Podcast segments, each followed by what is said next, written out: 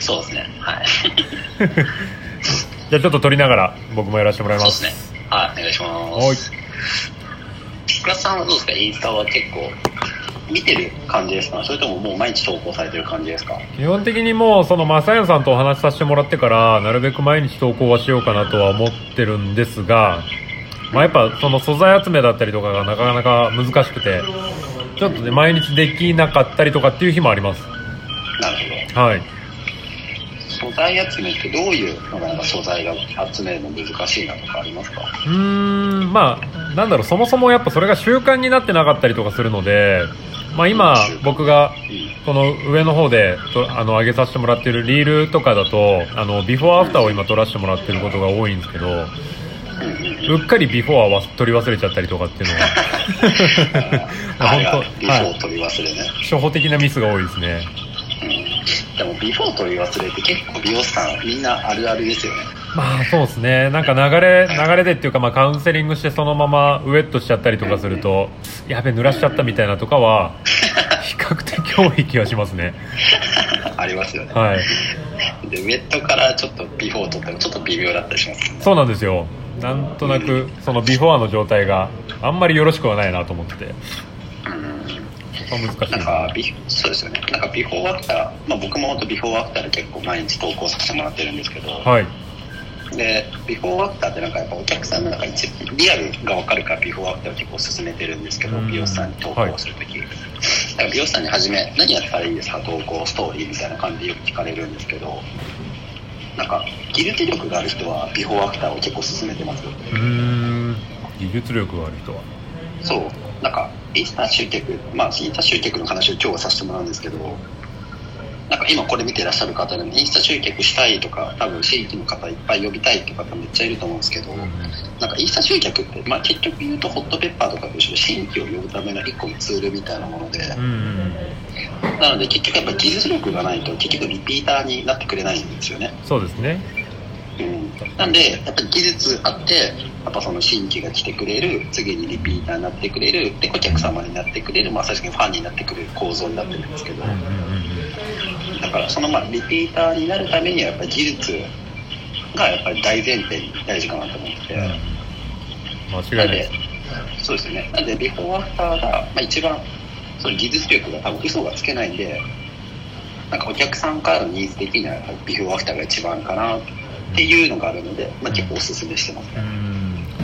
そうです。基本その最近そのままさやんさんの投稿とか見させてもらって、まあ、なるべく、まあ、僕なりにこう噛み砕いて真似をしてみようかなと思ったのでビフォーアフターをちょっとやってみようかなと思ったのがうんうん1個あって、まあ、特に僕その再現性って言って、まあ、売りにしたいのがなるべくそのブローとかコテとかを使わずにもうめちゃめちゃリアルな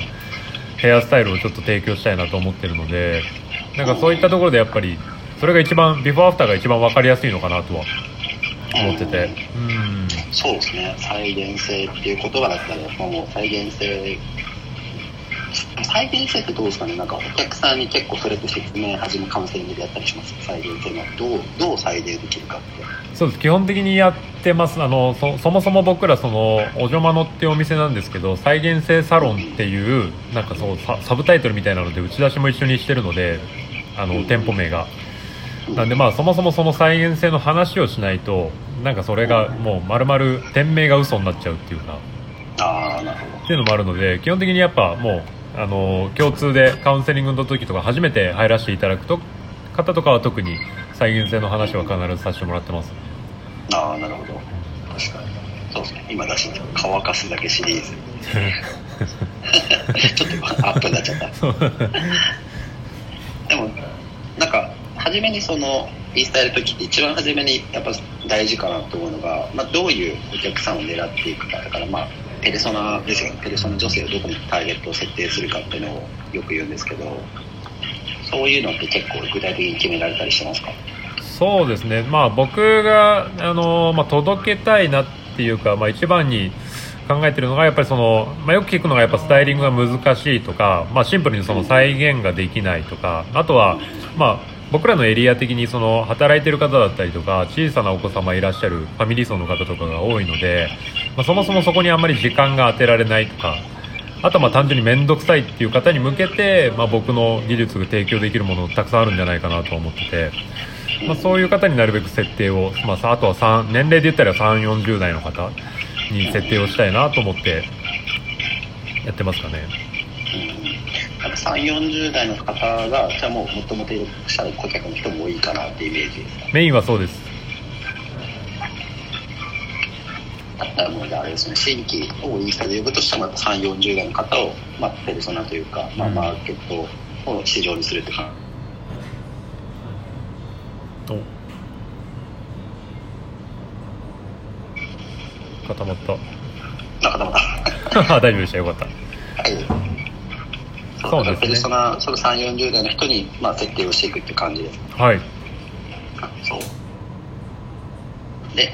結構やっぱりその初めインスタの時のそのペルソナ設定が一番本当に重要で、もう本当に事細かくすごい噛み砕いていうぐらいすごい一番重要かなと思ってるんですよ、うーんなるほど。そう。3 4 0代の人、まあ、その例えば乾かすだけってことは多分あんまり時間がない女性ってことじゃないですか。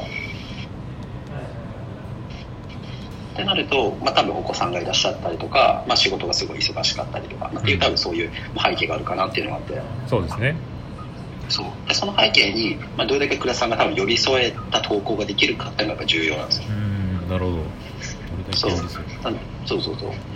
その自分のその乾かすっていうその元々の売りに対して狙ってるお客様でそのお客様が決まったそのお客様のそのどういうお客様なんだろうみたいな背景まあ忙しい時間がない。ってことはお子さんがいる。でお子さんがいるってことは施術もあんまり時間がかけられない。うん。で家帰ってもあんまり時間がかけられない。うん。ってことはあの、まあ、カットだったら、えっと、カットの時間もやっぱりちょっと早めた方がまあお客さんの、まあもちろん再現性高いんであの時間かかるしっかりカットされてるってのもあると思うんですけど、うんまあ、極力早い方がもうお客さんの満足度が上がりやすいのかな。なんかそういうのをなんかちょっと読み取ったりできるなと思います、うーんなるほど。確かに。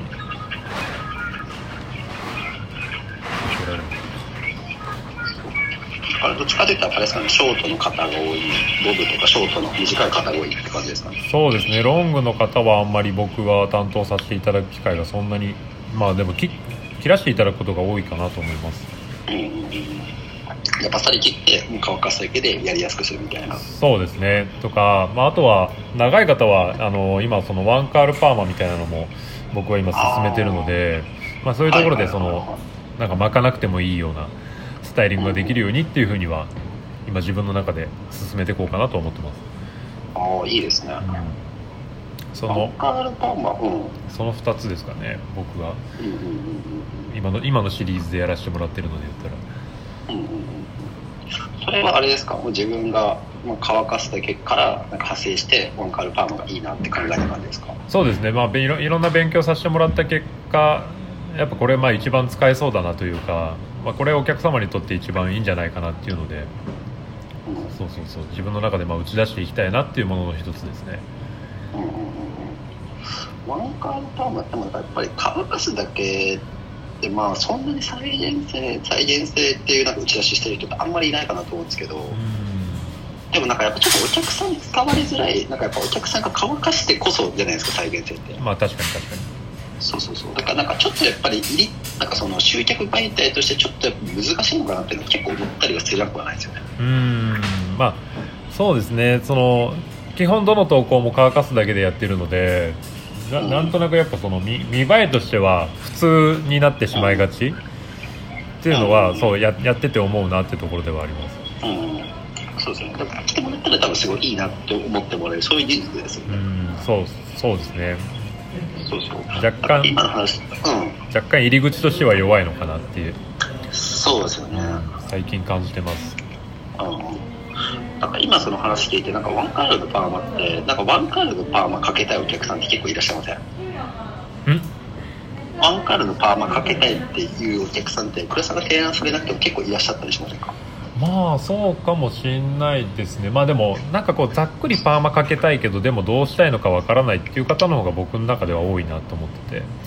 なんかパーマってこうまあやっぱりまだこうウェーブのパーマがパーマみたいなイメージを持たれてる方は多くてなんか実はまあそういうのもあるあるんですよみたいな感じでお話しさせていただくことは多いかなと思います。ああなるほど。なんかショートで例えば乾かすだけで、まあ、押していくのは多分もう本当にショートかボブをもうバーって多分投稿を並べていって、あこの人はそういうのが上手なんだっていうところから再現性って入ると多分お客さんもあこの人はショートとボブが上手で再現性が高いんだって多分気づいてもらえるかなと思ってて。なるほどなるほど。じゃあまあレングスもある程度一定のものにした方が良かったりするうん。そうですね。なんかそしたら見やすいしお客さんはこの人じゃあ例えばロングのお客様がいたとして、うん。あじゃあ時間がないその乾かすだけでまとまんないかなっていうお客さんがいたとした時に多分それこに刺さる投稿が多分ショートかボブでで例えばそのワンカールパーマを僕提案してちょうどいいパーマかけれますっていう美容師さんがいたとしたら多分刺さる人いそうじゃないかなっていうふうに思いましたなるほどなるほどなるほど